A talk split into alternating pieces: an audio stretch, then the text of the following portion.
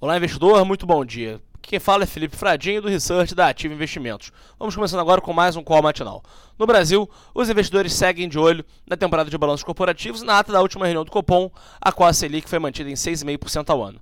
O documento veio de acordo com o comunicado do Banco Central, que se mostra o mais neutro possível e frisa que a política monetária dependerá dos próximos passos da atividade econômica.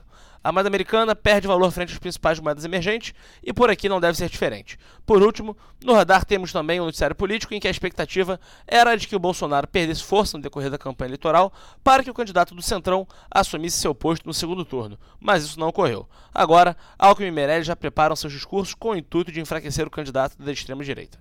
Lá fora, as principais bolsas recuperam no dia de hoje, impulsionadas pelos balanços corporativos, com foco no dia para o setor financeiro. Na contramão das altas, uma série de incertezas segue pairando no mercado, como a guerra comercial dos Estados Unidos e China, as sanções americanas ao Irã e o Brexit. Na agenda do dia, às 11 horas, o Tesouro faz leilão de até 600 mil notas do Tesouro Nacional da Série B, NTNB, em dois grupos.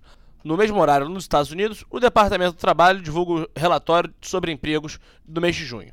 Às 11h30, aqui no Brasil, o Banco Central faz leilão de até 4.800 contratos de swap cambial.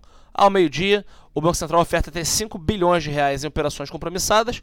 Às duas horas, nos Estados Unidos, o Departamento do Tesouro divulga o resultado do leilão de 34 bilhões de dólares em T-Notes de 3 anos.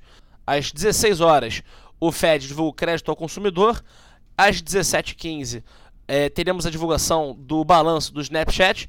E por último, às 17h30, nos Estados Unidos também, será divulgado os estoques de petróleo bruto da semana até 3 de agosto. Convido a todos a acessar a sala ao vivo da Ativo Investimento com as principais recomendações de day trade e swing trade pelo nosso site www.ativoinvestimentos.com.br e desejo a todos um excelente dia e um ótimo pregão.